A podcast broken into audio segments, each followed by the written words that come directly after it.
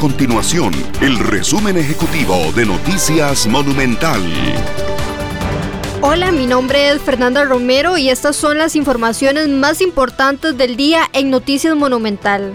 El presidente de la República, Carlos Alvarado, defendió las medidas de restricción anunciadas este martes, en las que el gobierno retoma la restricción vehicular por placas pares e impares el fin de semana. Desde el primero de septiembre, el gobierno había ya eliminado esta medida para generar mayor apertura comercial. Sin embargo, se presentó un colapso hospitalario por el COVID-19 debido a la cuarta ola de contagios.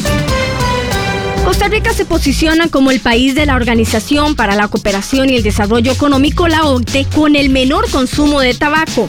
Según cifras de la OCDE, el consumo diario de tabaco en el país es de 4.2%. Esta cifra está muy por debajo de Francia, que registra un 25.4%. Sin embargo, la OCDE sí señaló los altos números que tiene Costa Rica sobre la obesidad. Estas y otras informaciones usted las puede encontrar en nuestro sitio web www.monumental.co.cr. Nuestro compromiso es mantener a Costa Rica informada.